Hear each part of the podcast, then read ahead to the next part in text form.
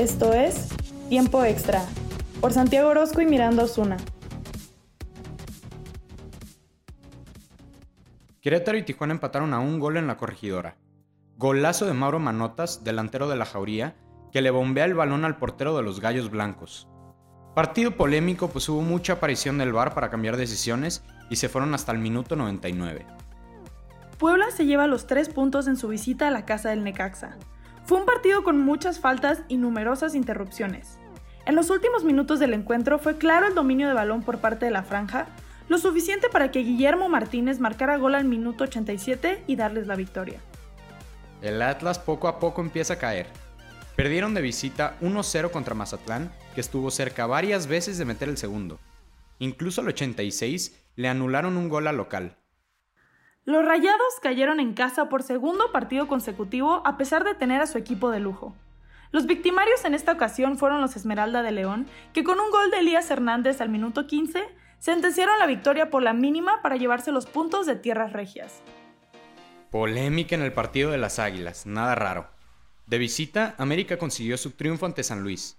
Después de una doble mano en el área que no se marcó a favor del Atlético, los azulcremas ganaron al estilo Solari sin demostrar nada. Los Tuzos dejaron ir el triunfo en el último momento del partido.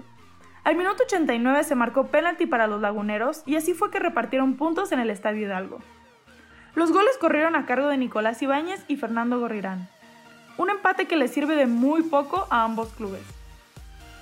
Partidazo en el Azteca. La máquina jugó contra Tigres y empataron a un gol. Corona demostró una vez más que la edad es solo un número Negó a Guignac después de un error defensivo en una de esas que el francés no perdona. Los dos fueron unos golazos. Autogol de Ugayala cuando trató de despejar, pero solo rebanó el balón y Guignac de tiro libre con campanita incluida. Pumas logró llevarse la victoria en los minutos de compensación. El gol fue obra de Washington Corozo que le dio los tres puntos a los universitarios. Un equipo que no termina de convencer, pero sacó el resultado con su afición de regreso.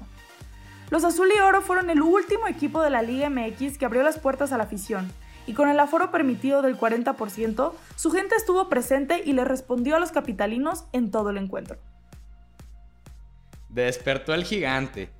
Chivas le ganó en casa a Toluca 2 a 0, un resultado inesperado, sobre todo por los últimos resultados del rebaño.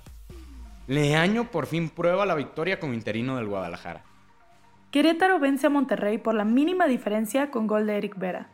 Rayados no tuvo claridad frente al arco de Washington Aguirre y con este juego suma su tercera derrota consecutiva dejándolo en el quinto lugar de la tabla, mientras que los Gallos Blancos obtuvieron su tercer triunfo de la campaña y lograron sumar tres puntos muy importantes. Puebla recibió a Mazatlán en un partido que ganó la franja y mantiene vivas sus esperanzas de jugar la reclasificación en casa. Los de Sinaloa reciben a Querétaro el viernes, donde ambos equipos necesitan conseguir los tres puntos para mantenerse en la pelea por los lugares del repechaje. Álvaro Fidalgo y Sebastián Córdoba le dieron los tres puntos a un América que volvió a sufrir para sacar el triunfo.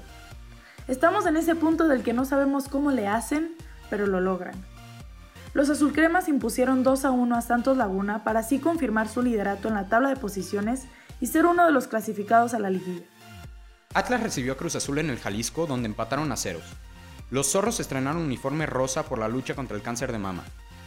Poco que destacar del partido, además del penal que el VAR anuló a favor de los tapatíos.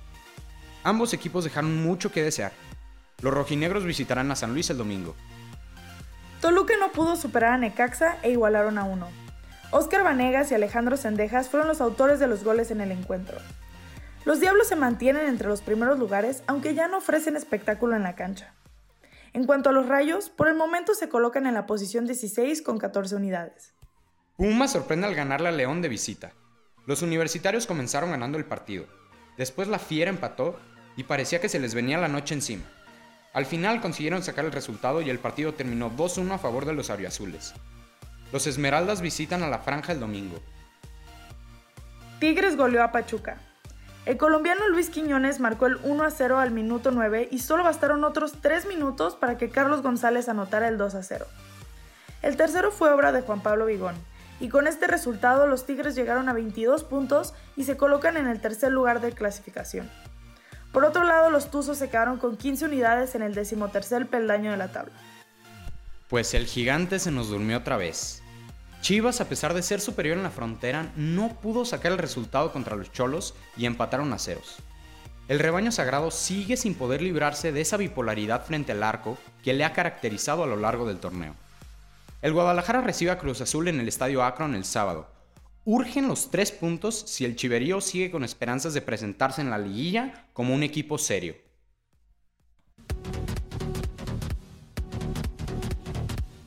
380 GDL